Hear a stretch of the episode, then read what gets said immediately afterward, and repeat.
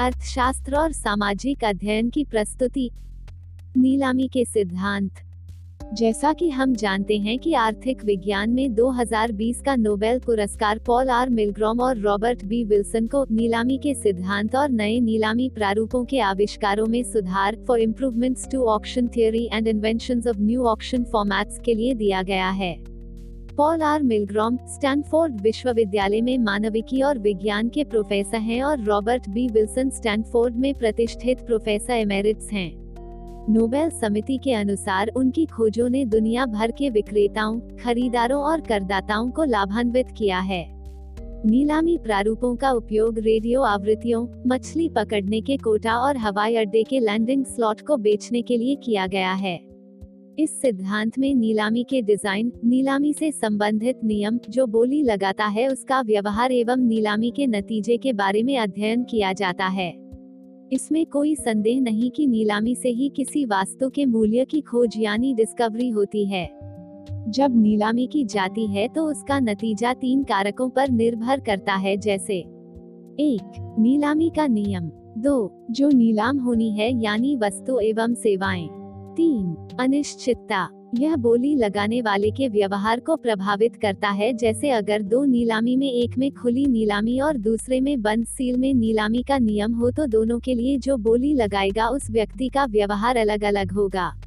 यह वस्तु और सेवाओं पर भी निर्भर करता है कि उसकी बोली कितनी लगेगी। ऐसा भी देखा गया है कि नीलामी में कुछ वस्तुओं का मूल्य लगाना आसान होता है, अधिकतर तब ऐसा होता है जब समान प्रयोग या उपयोग के लिए किसी वस्तु का इस्तेमाल किया जाता है, जैसे स्पेक्ट्रम की नीलामी में इसकी वैल्यू का अनुमान लगाना आसान हो जाता है। क्योंकि सारी कंपनियों का मकसद अधिकतर एक जैसा ही होता है और इस वैल्यू को कॉमन वैल्यू कहा जाता है। लेकिन किसी किसी वस्तु की नीलामी के लिए उसके मूल्य का अनुमान लगाना आसान नहीं होता है, जैसे पेंटिंग की नीलामी। ऐसा भी हो सकता है कि यदि पी व्यक्ति के लिए उस पेंटिंग की वैल्यू क्यू व्यक्ति से ज़्यादा हो।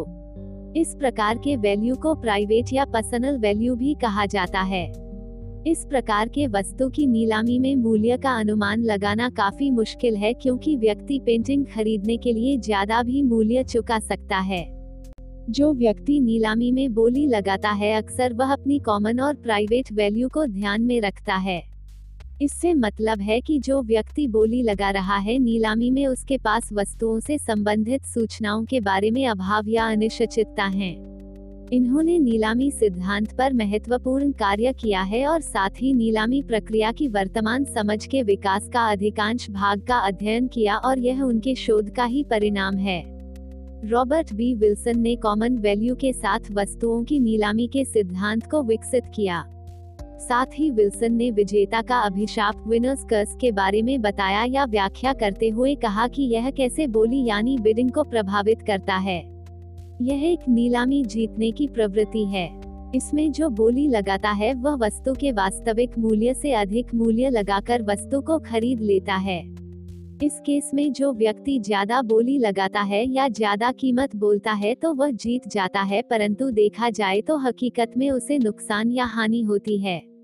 Robert B. विल्सन ने यह भी बताया कि विनर्स कर्स के कारण या इसके भय के कारण बोली लगाने वाले समझदार लोग रैशनल बिडर्स अपनी अनुमानित मूल्य या वैल्यू से भी कम पर बोली लगाते हैं। दूसरी तरफ़ देखें तो पॉल आर मिलग्रॉम ने नीलामी के बारे में एक ऐसी जनरल थ्योरी का विकास किया जो दोनों यानी कॉमन वैल्यू और प्राइवेट वैल्यू को भी स्वीकार करती है।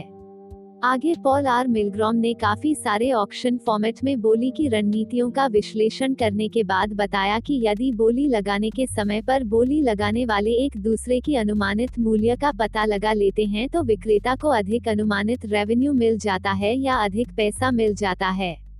तो अब आप जान गए होंगे कि नीलामी के प्रारूप को डिज़ाइन करने के लिए तीन मुख्य कारकों को समझने की आवश्यकता होती है। पहला, नीलामी के नियम। दूसरा, नीलाम होने वाली वस्तु या सेवा की कीमत को आंकना। और तीसरा, कारक अनिश्चितता से संबंधित है।